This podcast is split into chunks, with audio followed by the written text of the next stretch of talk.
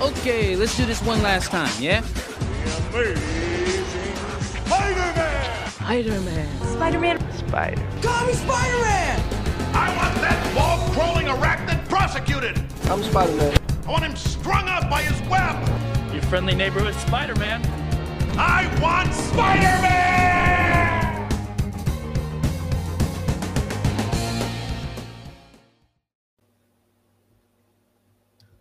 Hello, true believers. Welcome to the Spider Man Book Club. This podcast is all about digging into the library of everyone's favorite wall crawling menace and his uh, hmm, dark nightiest corner of the Marvel Universe or Marvel, Marvel Multiverse. Ugh, that was hard to say. Uh, Do you want to try that again? yeah, it's fine. Everybody knows what I mean. um, the Marvel Universe. uh, I'm your host JJ Hodges, and uh, back on the show is uh, is uh, is the is the Scottish knight himself, uh, Jack Ingram, who uh, not uh, not a huge Spider-Man fan, but loves some Batman. So we'll let him slide for that. No, no, I, I, I'm still a Spider-Man fan. Just Batman beats him. And You know, hello, hello.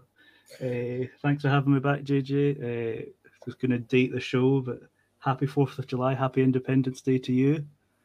Uh, I don't know if you're even allowed to to talk to me today. You know, you're fraternizing with the British Empire right here. uh, well, I think it'll be okay because we'll, we'll release the episode uh, a week or two later. So hopefully we won't get in trouble. You're not going to be uh, hunted down by um, some uh, blue coats and branded a traitor for to America. Uh, I mean, who knows? Uh, the way our country's going, it you know we're not too far from all that. um, It never ends. true. History is uh, cyclical. um, so I'm very excited to talk about this uh, this story today. The uh, the second Batman and Spider-Man volume that Marvel and DC released back in uh, October 1997. Um, written by J.M. DeMatteis, penciled by Graham Nolan, inked by Karl Kesel, colored by Gloria Vasquez, and lettered by John Costanza. I was Uh, I was waiting for it. I was listening to the pronunciation, and you said Graham, not Graham. I'm very impressed. uh, well, that, was, that might have been an accident. every, every time I hear it, it's like like Graham Norton or Graham Crackers, and I'm like, it's not Graham, it's Graham. Graham, yeah. Not Uh, not not, to, not to call out America on the, on the Fourth of July. Well, you know, you already have a little bit, so. It's an Uh, aubergine. What the hell's an eggplant? It's an aubergine.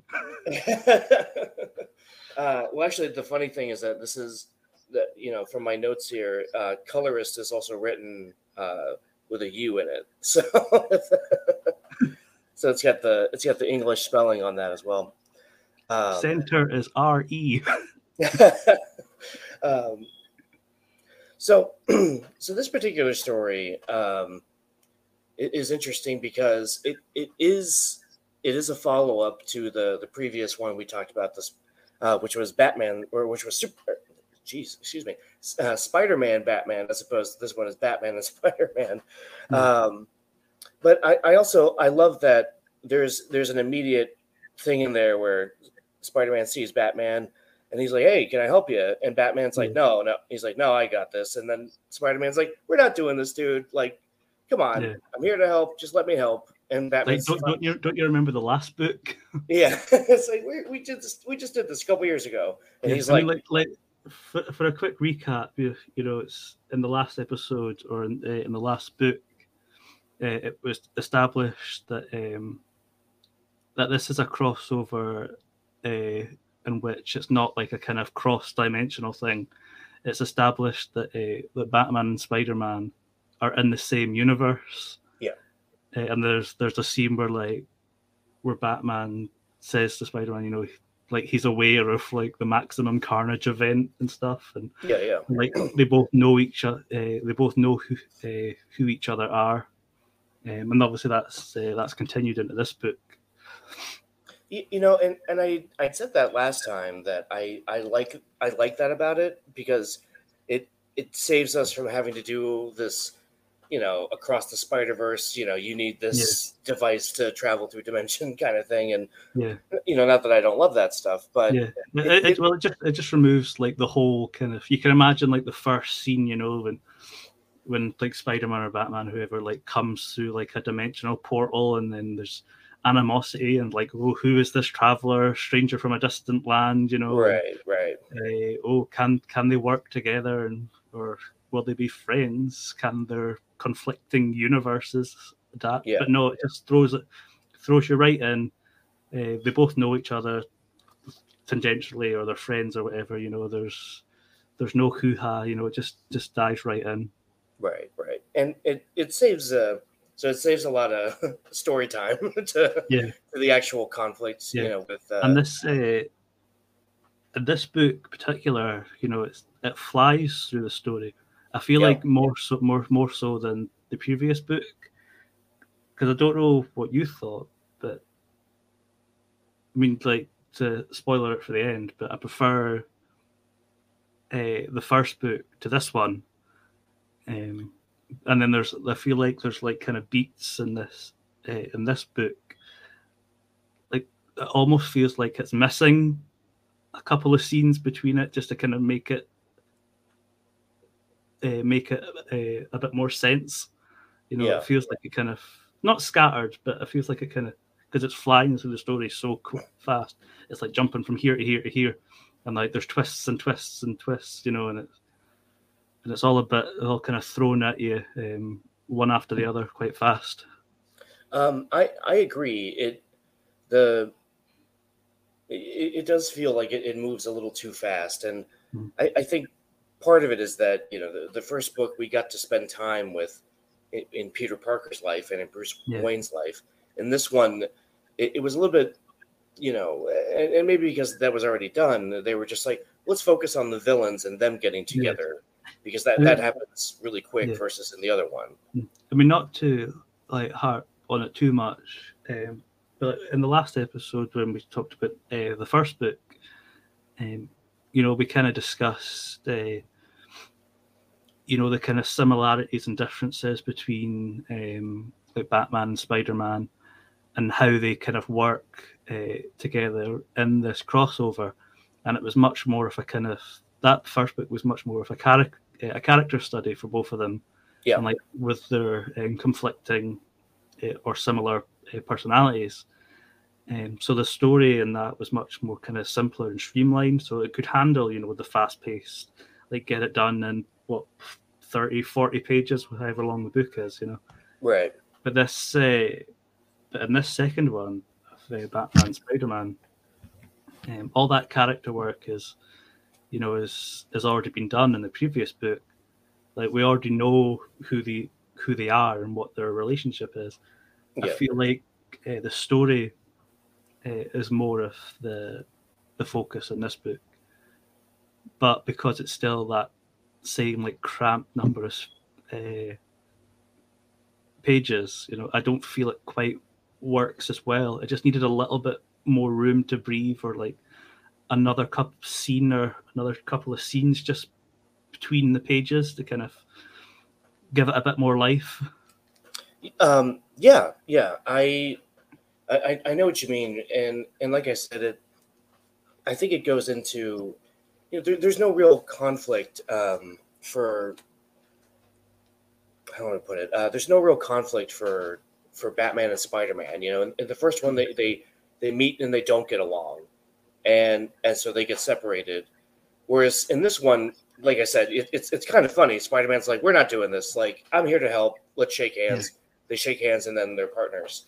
Um, There almost needed to be maybe a B plot of like, you know, Batman was going to leave Spider Man behind or something, or uh, you know, when they go on their mission.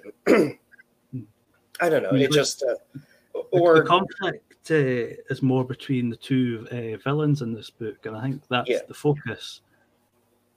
which is fine, you know, and it, and, that, Yeah. and that works. Yeah.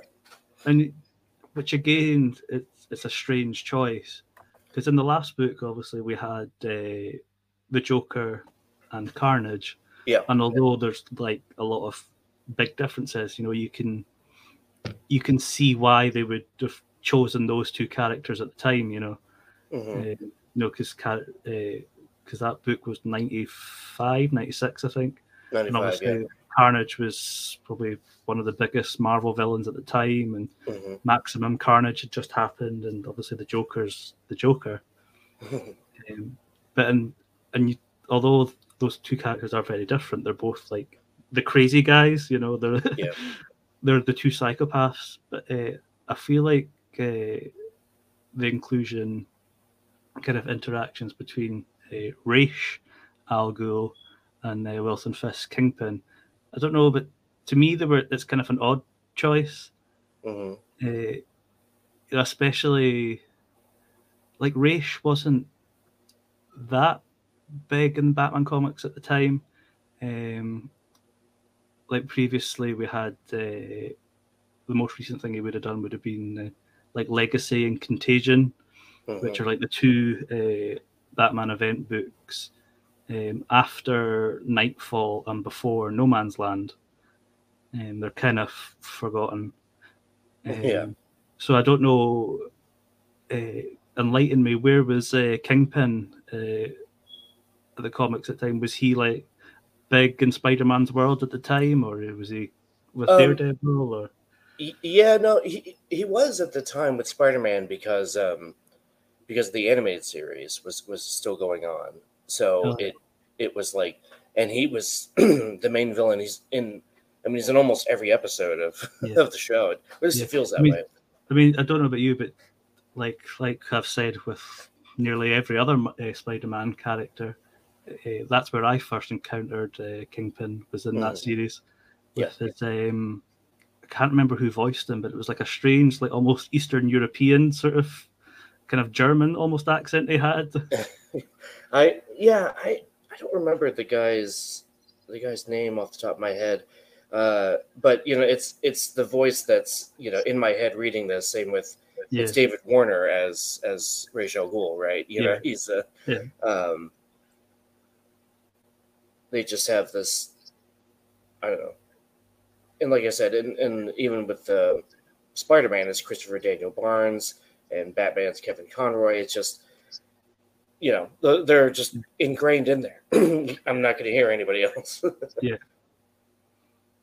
Um, Roscoe Lee Browne, that was it. Um, he's uh he was the kingpin. Um, and and I like that uh, you know it's it's a very simple motivation for the kingpin, right? Like his Yeah. wife is dying, and and uh, and Rachel's like, well, I can save her. You just have to join me, and and and I think it's uh it- it's so interesting because I almost um, like you, you know that there's that the villains are going to betray each other at some point, of course, as, as they do. but it's also like when he's like, you know, Kingpin's like, you're going to destroy New York City. That doesn't make any sense. Like, I live here. This is where I have my business. Why would I Yeah. join you? Um, it, it's I almost feel like um, I feel like a villain like Kingpin, uh, almost like thrives much more um, in Batman's world. You know, it's that's obviously he's, uh, he's dealt with Spider Man and he's been a major Spider Man villain, but that's why I think he kind of works more with characters like Daredevil more Mhm. uh, and like obviously in this book, uh, Batman, who you know, because obviously he's a crime boss, like controlling the city, and Batman has the experience uh, and history with dealing with um, that sort of character. You know, you look at uh, Rupert Thorne and Carmine Falco and Black Mask, the Penguin. Uh, like Wilson Fisk fits right into that that world. Um, but I feel like Spider-Man interacting with someone like Ra's al Ghul is something quite different that we've uh, that we've never really seen before. You know, this globe-trotting um, James Bond villain esque, like like eco-terrorist. You know, with supernatural ties. I mean, I Mhm. personally can't think of anyone in Spider-Man's world who kind of fits that sort of uh, character. Well, Spider-Man stories are typically fairly New York stories, you know, except for you know Dan Slott's run about a few years ago when he had Spart when he had Peter Parker become rich. Uh, Yeah. Then he did do some globetrotting stuff, and and that's all well and good because you're like, oh well, um, the that fit that story, um, but it wasn't going to be a permanent thing because Mhm. you know you keep Spider-Man out of New York too long, it's weird. Yeah. Uh, No, but- but it's, it's interesting to see him in this book. You know, like he's they're up uh, Spider-Man in the Himalayan mountains in the snow with a big like fur coat on. It's yeah, you're you're used to seeing him like swinging through buildings, and it's he's a, he's very much like a city boy, as like as he mentions like in the in the book. You know, he says to Yeah. Batman, "You know, I'm a city boy. you know, it's, I'm not used to this." right. So it's Eh. quite interesting to see him interacting with uh, this different sort of environment and a different uh, type of villain in uh, Ra's al Ghul that he's probably not really used to. Well, yeah, but, but it's also, uh, you know, I, I got to say it's a little disappointing because he doesn't get he, he doesn't get really any screen time with Ra's, right? Yeah. You know, whereas he in the other story he fought the Joker, Yeah, and you know, I think that's uh, that. That's one of that was like one of like the appeals of the last book. You know, not only was it um, obviously Batman and uh, Spider Man interacting, but they kind of but they like they cross and uh, and exchange villains, and they have this exchange you know, of what happened, what would happen if Batman fought Carnage, or what happened if Spider Man fought the Joker, and so on. Yeah. We don't really get that sort of um, interact in this book. It's more about the conflict between the two villain characters. Like I was saying, you know, someone like Kingpin, you know, would like kind of thrive in a Batman story. So yeah, I would have liked to seen like a little scene of maybe Batman interacting with uh, Fisk one on one, and you know, like with because obviously, as I said, he's got that experience with uh, like crime families and like mafia, um, and seeing someone like Spider Man like go up against this kind of immortal, supernatural eco terrorist, whatever you want to call Ra's, you know would have been really interesting, but they, they don't even have like a kind of one-on-one conversation. No, and and it's interesting because you know it, it, it it's also kind of a shame because the you, you could have Spider-Man with a little bit more of like a naive point of view to Ra's al Ghul's, even more so than than Batman's, right? Yeah. Where you know Ra's whole thing is, you know, I want to save the world, but the way he's going to do it is he has to kill mo- Yeah. most of it first, and then Yeah. let let a new world be born.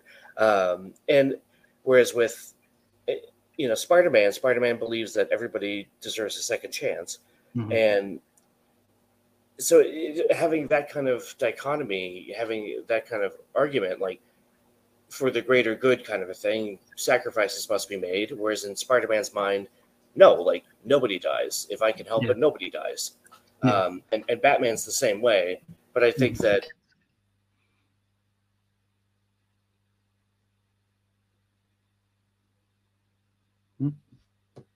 Have I lost you? you know he's he's not more sympathetic to what Ra's wants. He's more just a I don't know. It, it's complicated for him because he's in love with Talia, you know. Yeah. Um, but at the same time, he's like, you know, I, I get what you're doing, and in a way, it makes sense, but we can't do that. Um, that's that's not the way to go. I liked how um, you know there was uh, the interactions with uh, Kingpin and Rafe. You know when they're talking about obviously Kingpin, there was a massive like crime boss and and like supervillain essentially, but but at the heart of it, he is a New York uh, boy himself. You know, Yeah. and there's the bit where it's, uh, you know he'll do unspeakable things and stuff, but he does it to the benefit and, uh, and protection of New York in the similar way that, uh, or in a similar vein that you know Spider-Man has that connection and love of New York. Kingpin does as well, but it's like two sides of that. So I think that's one of the turning points of like why Kingpin would have betrayed, you know, Ra's because he doesn't, as evil or terrible he is, you know, he wants to protect New York City because you know that's his home. Right. without, or that's that's his kingdom, you know, and he can't be the kingpin without a, a kingdom. Right. Well, you know, it, it made me think a little bit of. Uh, I mean, they didn't do this in the story, but it made me think a little bit of um, um, Superman 2. It's like, you know, couldn't they have offered him something? Like Lex Luthor is like, I just want one thing in return Australia, you know? And, and Zod calls him later. He's like, You've done well, Lex Luthor of Australia, you know? um, it's like, you know, Ra's, maybe if you had said, I'll spare New York, but blow up yeah. something else, yeah. you know, then then maybe he would have gone along with it. Um, but you know, you're just you weren't really you weren't really using your thinking brain there, were you, Ra's? Trying to, no. um, but and then I like that. Um, but you you understand. Um, you know, uh, Kingpin's motivation because it's like his wife is sick, she's gonna die, he's not gonna lose her, and just like, well, I'll cure her. Um, mm-hmm. So you can understand why he would get so desperate that he would just go, screw it. If I don't have her, I have nothing. Um, yeah. And then, and then it's just you know, and then he double crosses him later, you know, and he stops the explosions, and then Batman and Spider Man don't really get to do much in this, you know, they don't no. get to really save the day. And uh, then, I feel like. Uh, I mean, what they do at the very end with yeah, you know, it's like like Batman, Spider Man are just kind of along for the ride. You know, they don't really they don't have much interactions with the either of the villains, to be honest. And then there's this part of the end where they're separated and like they're out in the snow in a cave, and they kind of turn up at the end, and it's it's not even really them that kind of orchestrate, you know, the the climax. It's uh, you know, it's Vanessa and Kingpin uh, themselves. Yeah, you know, um, and then like kind of Batman, Spider Man, just kind of turn up I think like there's like I mentioned, uh, Spider Man kind of has a line to Batman. You know, it's oh, I kind of have a hunch of like kind of what's going on, mm-hmm. um, and then they just kind of turn up to kind of to wrap things up. Yeah, and you know, and, and they do kind of save the day in the end because you know Bruce figures out the the cure and then he gives it to Spider Man and Spider Man delivers it. Um, and, it's that kind of stuff that I really like too. That that even though they're dealing with their, their villains, they're they're still like, you know, they she doesn't deserve to die. So mm let's let's help her. Um, so it's not even really about helping Kingpin or anything. It's just it's like, you know, yeah. Um, nobody dies, and I think it's is it not? Uh, I think it's Talia that um, that gives Batman the cure, and then and then Batman passes it on to Spider Man. Yeah, yeah. Because on and, on uh, on the note um, that's delivered with the the vial it says T, obviously T for Talia. Yeah. Um, because like there's a nice little interaction with uh, Talia and Vanessa uh, in the book where you know they're talking about they're both in love with these people with you know very conflicting sort of ideologies and like from their yeah. own um, but it's uh, but despite that um, they love them and they have a nice little moment yeah. and, connection there. So Talia is always obviously like, well, I want to help save this other woman that I have a a slight emotional connection with. Yeah, and and, and I thought that that was sweet because it some of the best uh, Talia stuff is when she's uh, she's kind of riding the fence between is she, you know how much does she love Batman versus how much does she love Ra's, yeah. and um, you know, and when uh, you know we're doing the the uh, oh my gosh, Batman animated series episodes last year on, on the other four comic junkie show, I mm-hmm. watched all the Ra's al Ghul episodes, and I was like, you know, they they spaced his story out just well enough that it didn't get tiresome the the Talianess of it. Um, mm-hmm. or even just kind of the the Ra's, the whole "I'm immortal, woe is me" kind of, you know. Mm-hmm. story. Um, and um, and I I like that for the most part, Talia was always not so secretly on on Batman's side, Mhm. and you know would had her loyalty to her father, but at the same time, it's like it's not even that she was feeling guilty about what he was going to do. Like Yeah. he's going to destroy the world. I can't allow that. It was always like, I just don't want him to kill you, you know. Yeah. And Batman being it's, uh, Batman, he's going to be the hero. like obviously like she kind of gets hot and cold obviously depending who who writes her you know um Sure. you know like in more modern times well i say modern you know it's about 10 15 years ago now when grant morrison was uh, was writing talia and um with the introdu- introduction of like damian. Hmm um, and in like those sort of interactions she was very very much portrayed uh, as a villain. Right. but uh, you know but, um, but with previous writers and stuff you know she is very hot and cold and very loving. Hmm and i kind of see it as well you know perhaps she does love bruce and Ra's like equally at the end of the day she can fuck bruce yeah. Yeah. Um, and, you know, she keeps coming back, so he's doing something right. So, which, uh, we, we, we've all seen that uh, that panel from uh, Batman Damned by uh, Lee Bermejo. oh, yeah. Yeah. I, I have that book. I got it before they recalled it. Oh well, and I remember just like going, well, there it is.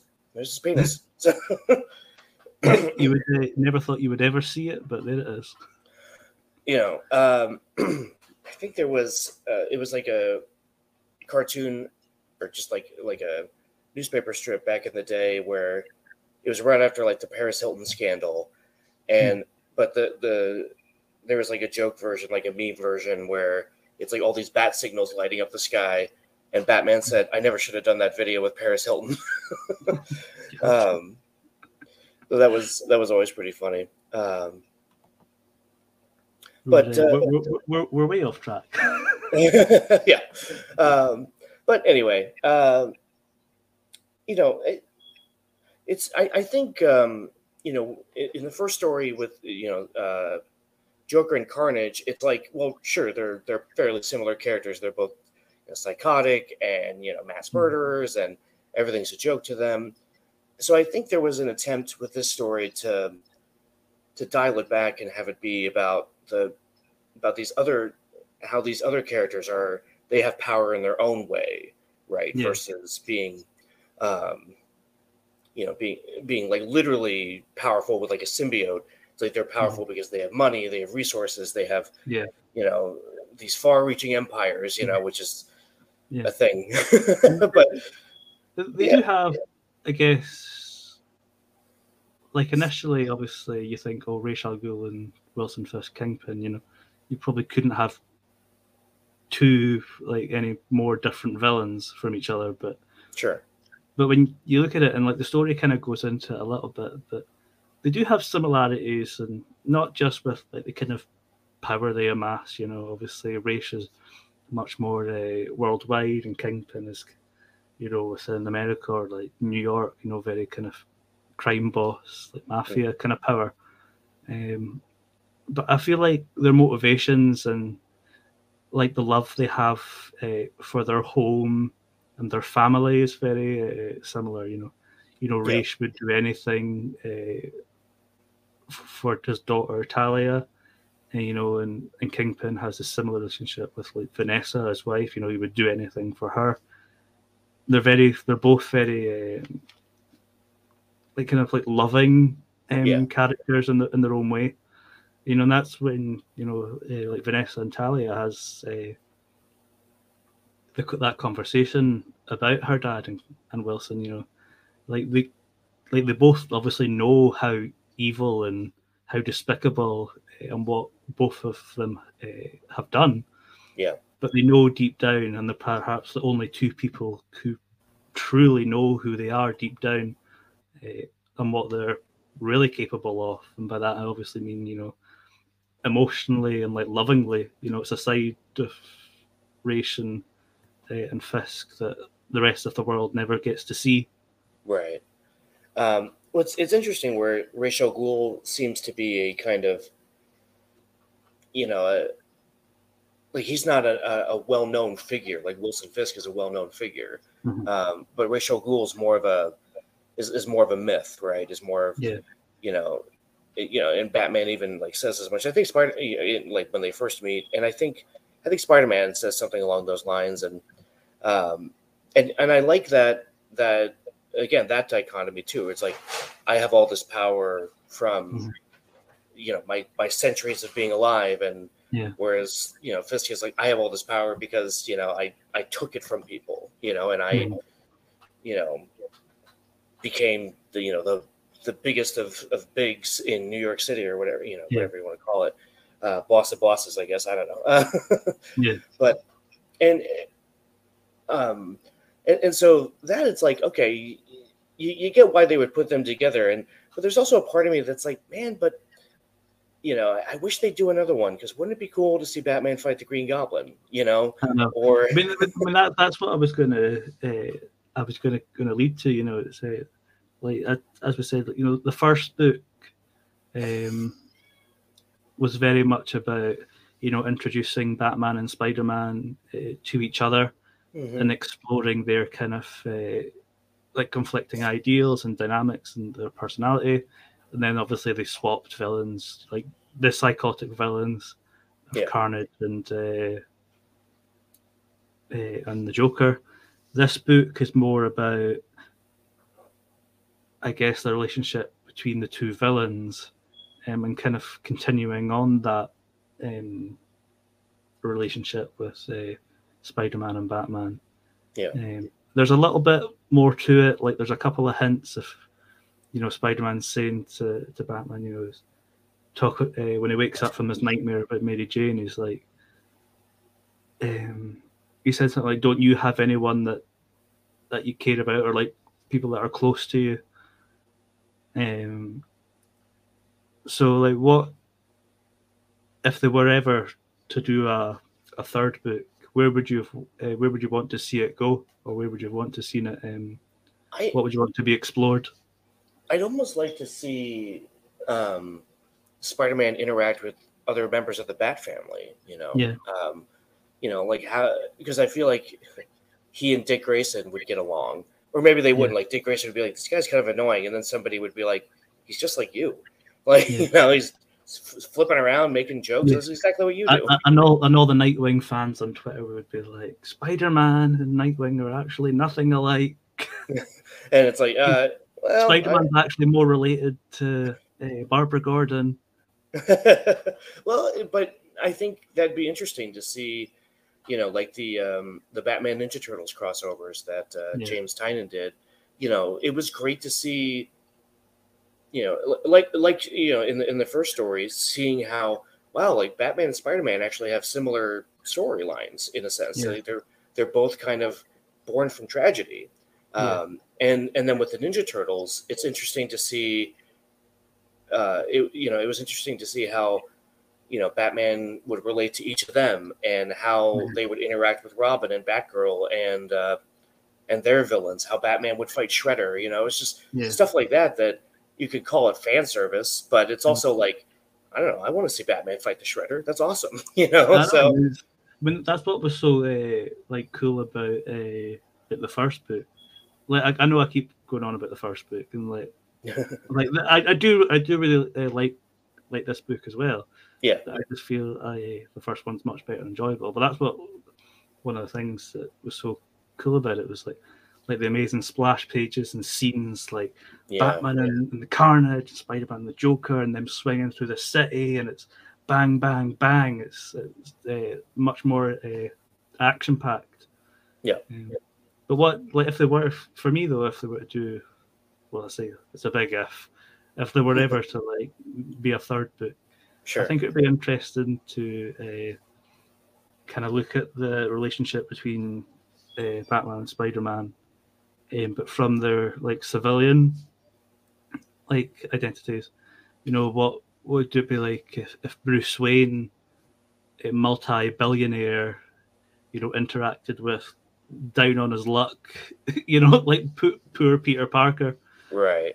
No, I can I- imagine it uh, be kind of like in Avengers stories when like Peter Parker interacts with you know, someone like Tony Stark. You know, Sure.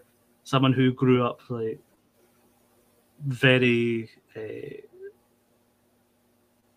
not necessarily poor, but kind of downtrodden and much more humble uh, um, in like a small part of New York Yeah. to like a multi-billionaire and you know that's two very different you know conflicting uh, cultural gaps you know Yeah, and, and I think it, it, that's funny you mentioned that because I didn't even realize it. But yeah, we never see Bruce Wayne and Peter Parker. It's, it's always just Batman and Spider Man. And Yeah. and granted, that's that's all well and good. Um, but I think um, more modern stories are, you know, when when they were doing these crossovers back in the '90s, it was about like kind of, you know, it, it, there these big event things. Like if it's going to be like Batman and the Punisher, or or you know, uh, or you know, Batman, Spider Man, whatever, X Men, Teen Titans. It's Mhm. going to be about the, the the the superhero teams, not necessarily the secret identities. Whereas Yeah. nowadays, you can imagine that somebody like like let's say Brian Michael Bendis were to write it. You know, Mhm. they they'd probably spend most of it as Bruce and and Peter. You know, Yeah. um, and because that's and and in a lot of ways. Um, like modern readers are much more savvy to that. It's like, well, don't just give us like a, you know, a 50 page beat 'em up story. Like that's all well and good, Yeah. but the characters are what we're here for, you know, and Yeah. like the last book in, you know, had this really interesting, um, way of saying, well, here's how they're similar and here's how they, they both are afraid of the same thing. Mhm. Um, and how they overcome that fear by the end of it versus, um, this story where they they just they team up they they do the job and then and then that's it um, like uh, like i think we said last time you know it's like when you first think about it or you say to someone you know like batman and spider-man i think like on the surface level you know they are two very different characters you know Yeah. obviously dark and brooding batman you know and then there's like jokey swinging through the city spider-man but they are very similar characters when you you know dig a little deeper you know they Sure. both come from come from tragedy and they're very humbled in their their uh, their mindset and their, like their approach to work. Yeah. um, is very similar you know in terms of and even like their kind of morals you know like no killing and like they've both got uh, they've both got their limits. Um, but i feel uh, you know that that was one of the the more interesting parts of uh, the first book mhm. you know because we did get to to see that sort of um, like deeper underlying uh, relationship Yeah. but i feel like this book is more the second book took a bit of a step back from that and it was almost back to being a bit more surface level Mhm. and I don't know about you, but you know, it's but they could have taken their relationship somewhere different and a bit more interesting. Because seeing Batman with a more light-hearted character is Yeah. nothing new. You know, we've we've seen that with well, Batman and Robin, Batman and Batgirl, Yeah. Bruce Wayne and Wally West's Flash and Justice League or whatever.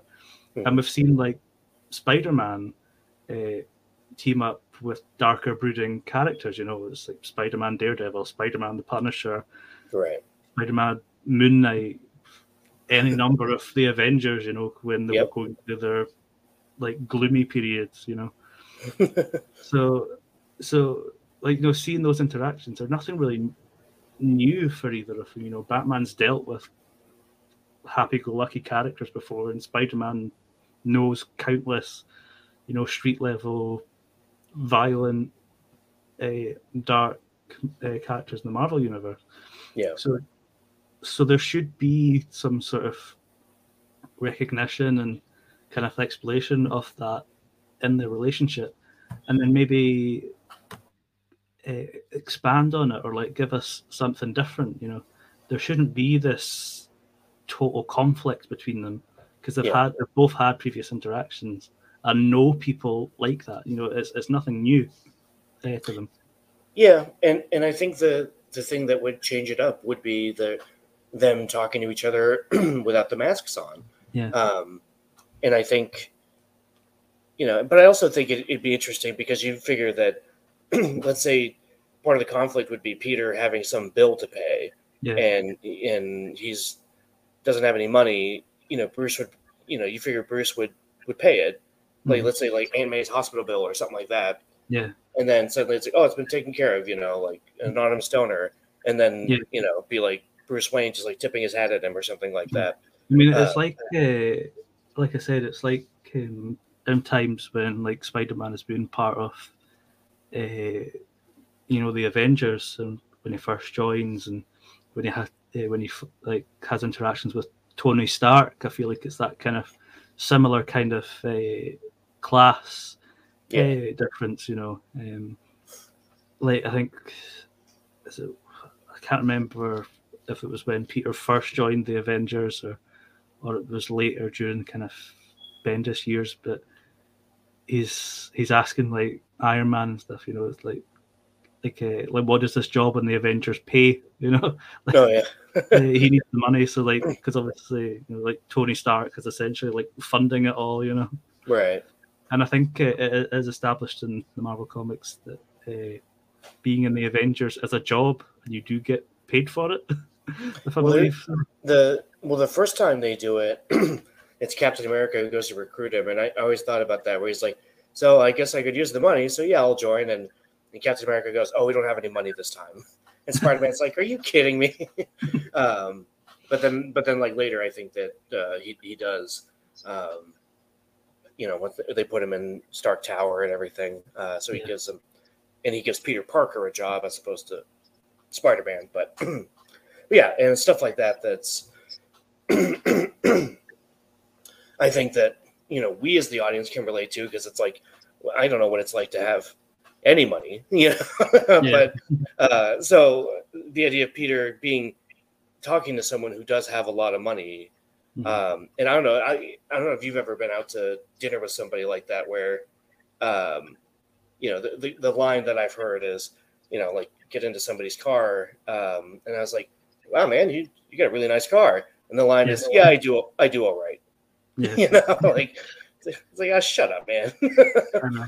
I mean, that's. Uh, I can always ima- I can almost like imagine a scene where, because of the type of character that, um, a persona that Batman has, of it, it's such a conflict and uh, uh, indifference to what Bruce Wayne is, obviously. So, yeah, I think like for for us, like someone like Spider Man to realize, you know, vigilante, like crime fighter, is like multi billionaire, like Bruce Wayne.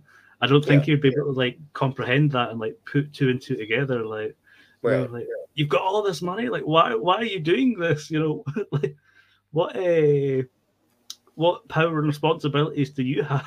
like, Right, like who right. died? What what uncle died? You know. I don't, I don't think he could quite comprehend because I think, like in someone like Peter Parker's mind, I think you know, uh, because he did come from such like a humble kind of background, that really informs a lot of his uh, morality. Yeah, yeah. So I don't because I think you know finding out that someone like Batman was like a multi-billionaire, you know, part of the one percent, would be quite a, a shock to him. I feel.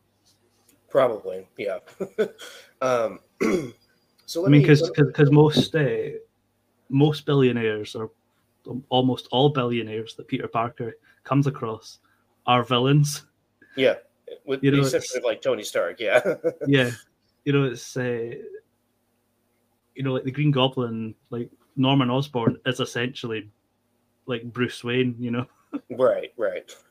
Of not, like not like before before Goblin. You know, I just mean like billionaire, philanthropist, scientist, yeah, yeah. whatever. I gotcha. Um, let me let me ask you. So, if you were in charge of doing a, a part three, what what villains would you want to see them go up against? Um, I think, like I said earlier, you know, I like, uh, I do like Kingpin. Uh, like I like the idea of like kind of Batman having like a proper, like interaction with Kingpin because, like I said, you know, he's because Batman's world is filled with um, characters like Kingpin, Yeah. you know, and or- organized crime. You know, that's uh, like before the supervillains, like the Joker and whatever. You know, but that that was all Batman's world. You know, is Right. you know dealing with the uh, Falcones and the Maronis and stuff. So someone like Kingpin would uh, fit right into that, and that'd be really interesting. But if we're going like, I guess supervillain, you know, Batman, Green Goblin, Hobgoblin, any of the goblins would be really cool. Uh, what would be really interesting is uh, Batman and Kraven, the Hunter. Oh, okay. I think that would be really interesting. You know, like similar kind of, uh, uh, because they're both uh, again they come from uh, aristocratic backgrounds. Yeah. Um, you know, with money and they've got similar uh, training and certain skills. I guess it would be like Batman fighting against uh, Catman Yeah, uh, yeah. in, in like uh, DC, like in books like Secret Six or something like that. Well, especially the way Gail Simone did Catman was Yeah. awesome. Yeah. Yeah. Um, in terms of crossover with Spider-Man, Spider-Man. Uh, oh, who would be good? Maybe someone like, because obviously Spider-Man's got a history of like more like kind of monstrous villains, you know, with like like Lizard and um, Venom and Carnage to an extent. So, not to just copy that, but you know, Spider-Man versus someone like Clayface or. Killer Croc, um, Solomon Grundy, someone like that might be quite interesting. Yeah, yeah. Um, I mean, I think that as we discussed in the first book, you know, the biggest challenge to Spider-Man was the Joker, because there's no one really in Spider-Man comics like the Joker Yeah. in terms of his kind of uh, madness and the uh, unpredictable nature. Yeah. because I feel like that's what really kind of took uh, Spider-Man back in that first book. He's because he's never really dealt with someone on on that level. You know, you can say Carnage, but he's just, as we said before, he's just kind of crazy for crazy's sake. Right. Even Uh, uh, even uh, the Green Goblin's got some sort of kind of predictable nature. Sure. Uh, so I think the biggest challenge to Spider-Man would have been the Joker. I mean, maybe someone like someone like the Riddler, because I think a lot of people like kind of forget just how smart Peter Parker is. Right, right. You know, people always, oh, you know, they always look to like Reed Richards and Tony Stark, and like or Blue Marvel, or you know, or like some of like the most smartest people in the Marvel universe. They always Yeah. kind of like forget how smart and like genius scientist Peter Parker is. Right. Um, so maybe putting Peter against like someone in, with incredible intellect, like uh, you know, someone like the Riddler or something like that might be quite interesting. Y- Uh, you know, that's that's a really good point. Um, it's it's funny because what I was thinking about earlier when you mentioned the Hobgoblin, I thought, man, wouldn't it have been awesome if they'd done a crossover back in the day, and it was like Mhm. Batman versus the Hobgoblin, and then had been like, he sounds very familiar to me, something like that, you know. Uh, do, do you have a brother? so, do you have a brother that lives in Gotham? Uh, used to be a White face, gangster. white face, green hair. you know, you know him?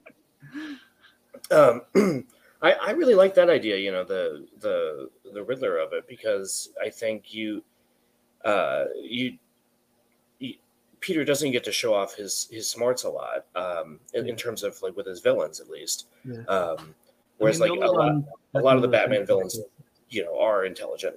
Yeah, I mean, like the only one I can really pinpoint to, you know, is like Peter's interactions with like uh, like Doctor Octopus, you know, um, because it's, in terms of uh, intelligence, the mad scientist sort of nature of it all. Right. Right. Yeah. Um, so yeah, like a battle of a battle of wits and intelligence. Well, I think uh, I uh, that that would be really exciting to see, and and I think you know going back to what you were saying about uh, the Kingpin being uh, like getting like a proper interaction between Kingpin and uh, and Batman, Mhm. you'd, you'd almost want there to be some sort of conflict where Batman's like would be kind of cocky about it, like I deal with guys like this all the time. They have more Mhm. money than they know what to do with, or blah blah blah, and you'd have to establish some way where the Kingpin is different from like a Carmine Falcone or a, Yeah.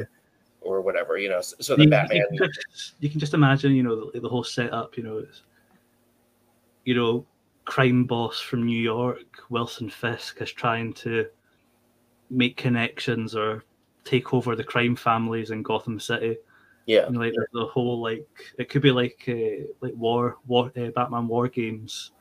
Um, right, right, with like Penguin and Black Mask and stuff. Uh, but instead, it's you know the conflicting crime families of, I guess, the Fisk Kingpin Empire with someone like, uh, you know, the Maronis or or even Black Mask or the Penguin. You know, like Wilson Yeah. Fisk versus Oswald Cobblepot. right, right. Um, Two, two, two fat guys. You know, one's a little shorter, one's a bit just a bit bigger. uh, yeah, who's holding the umbrella? um, yeah, I, oh man, I, I just wish, you know, I, I said this in another episode, you know, I just wish it, it would be a drop in the bucket for Disney and Warner Brothers or Warner Brothers Discovery, whatever, you know, Zaslav, whatever. Um, it, would be nothing for the, the comic book side of things to interact again Yeah, it would it would cost them nothing and it would make it would make headlines like people would go Yeah. nuts for it you know Oh yeah. I mean, it's uh, well, the last well, the last DC and Marvel crossover we had would have been um, It was- uh, it obviously the- uh, J- JLA and Avengers. yeah yeah Um, Which I'm was- trying to think.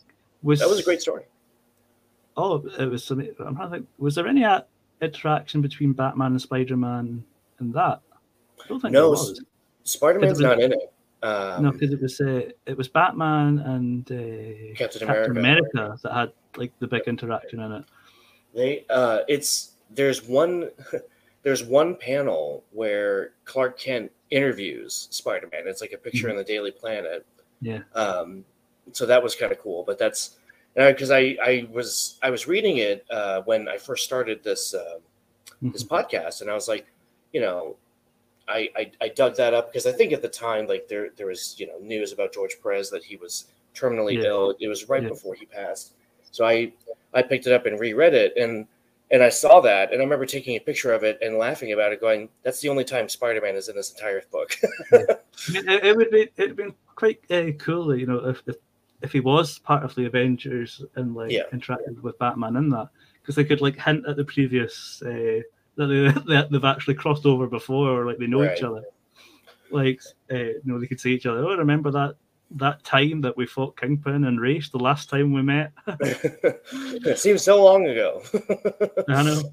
Um, so Jack, this is uh this has been such a blast getting to do this with you today. Uh, so, um, if people are you know swinging through the interwebs and they're looking for you out there, where can they find you?